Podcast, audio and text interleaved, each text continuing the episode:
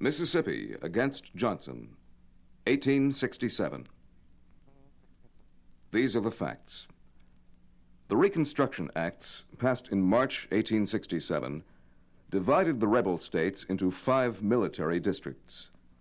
Each military district was to be governed by an officer of the Army under military rule, to continue until the southern states complied with certain conditions established by the Congress for readmission to the Union. The acts gave the President the duty of administering the laws, including the duty to assign the officers and to detail the military forces. Resentment of the military rule was strongly felt in the South. This case reflected an attempt on the part of Mississippi to prevent the enforcement of the laws by enjoining President Johnson from appointing the chief military officer for the Mississippi District. President Johnson himself had opposed the Reconstruction Acts and had vetoed them when Congress first passed them. They were later passed over his veto, and in making the appointment of a military governor, he acted in accordance with their requirements. The argument by the attorney for Mississippi. May it please the court. In this case, we ask for an injunction as a command to the President to refrain from doing a particular act since the law under which he seeks to exercise authority is unconstitutional and therefore void. In this country, the President is not above the law. It is above him, and hence he must be subject to its restraints. The President is but the creature of the Constitution. He is one of its agencies created to carry it into practical operation. It would be strange indeed if the President should be permitted to exert his agency in violating that instrument, and then claim exemption from the process of the courts among whose duties it is to guard it against abuses on the ground that he is the chief executive officer of the government and not subject to judicial restraint. The argument by the Solicitor General for President Johnson. May it please the court. It is manifest here that the claim made against President Johnson is not made against him as an individual, as a natural person, but is a claim exerted against him in his official capacity as President of the United States.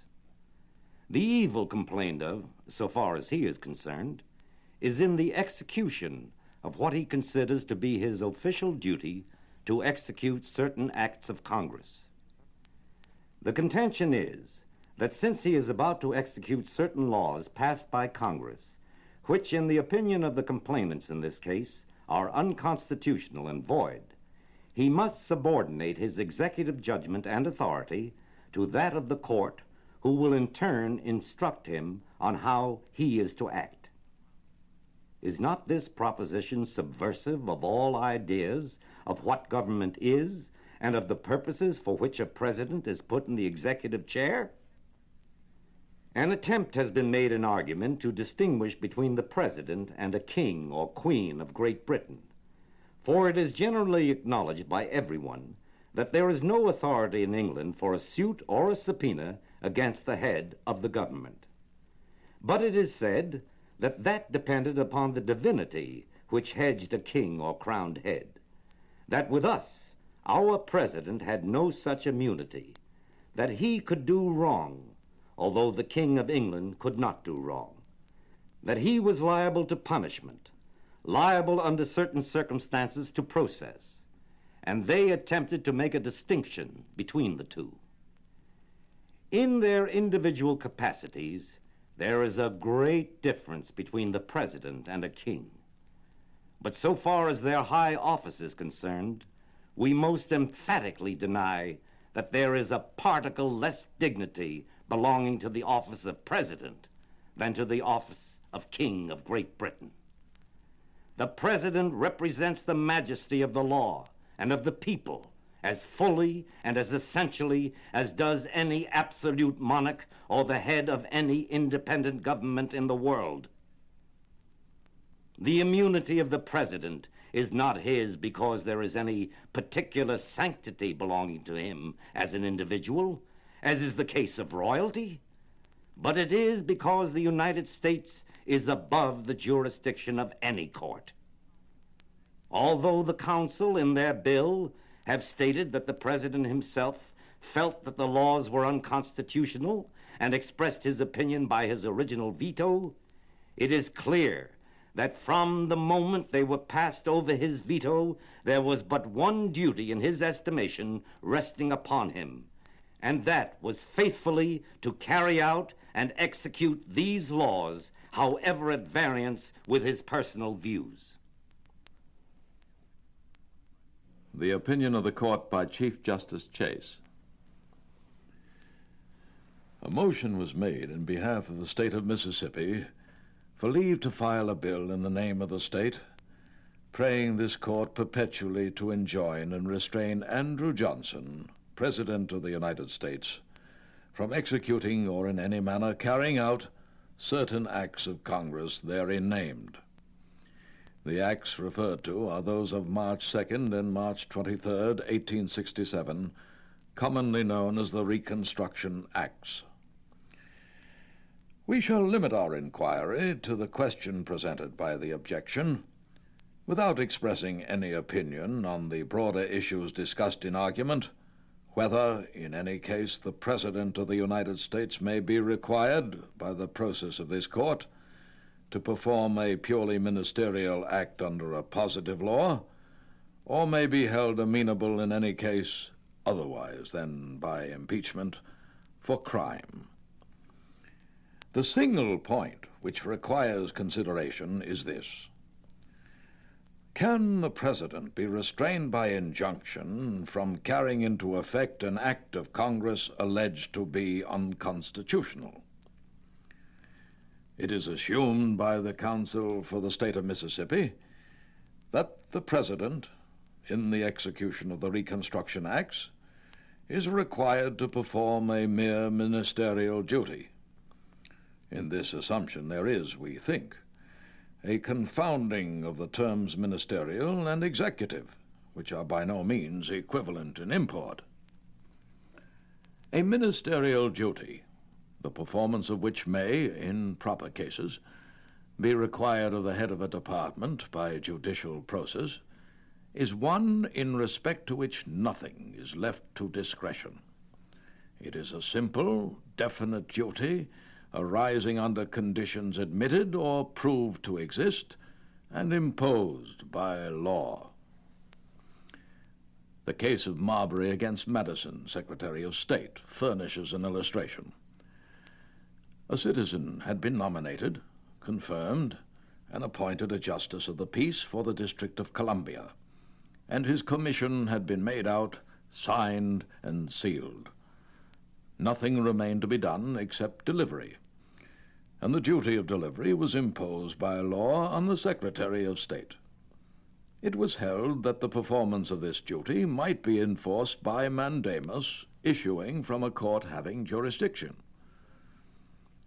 Very different is the duty of the President in the exercise of the power to see that the laws are faithfully executed, and among these laws, the acts named in the bill. By the first of these acts, he is required to assign generals to command in the several military districts, and to detail sufficient military force to enable such officers to discharge their duties under the law. By the supplementary act, other duties are imposed on the several commanding generals, and these duties must necessarily be performed under the supervision of the President as Commander in Chief. The duty thus imposed on the President is in no just sense ministerial. It is purely executive and political. It is true that in the instance before us, the interposition of the court is not sought to enforce action by the executive under constitutional legislation, but to restrain such action under legislation alleged to be unconstitutional. But we are unable to perceive that this circumstance takes the case out of the general principles which forbid judicial interference with the exercise of executive discretion.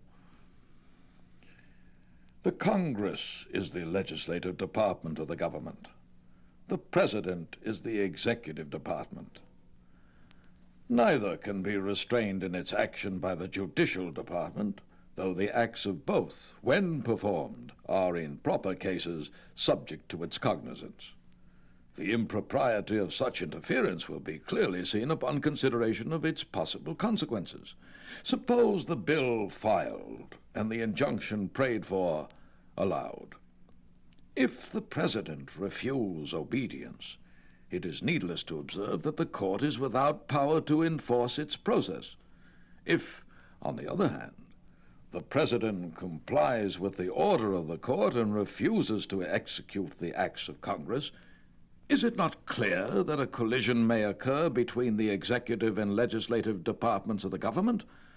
May not the House of Representatives impeach the President for such refusal? And in that case, could this court interfere in behalf of the President, thus endangered by compliance with its mandate and restrained by injunction the Senate of the United States from sitting as a court of impeachment? Would the strange spectacle be offered to the public of an attempt by this court to arrest proceedings in that court? These questions answer themselves. It is true that a state may file an original bill in this court, and it may be true, in some cases, that such a bill may be filed against the United States. But we are fully satisfied that this court has no jurisdiction of a bill to enjoin the President in the performance of his official duties, and that no such bill ought to be received by us.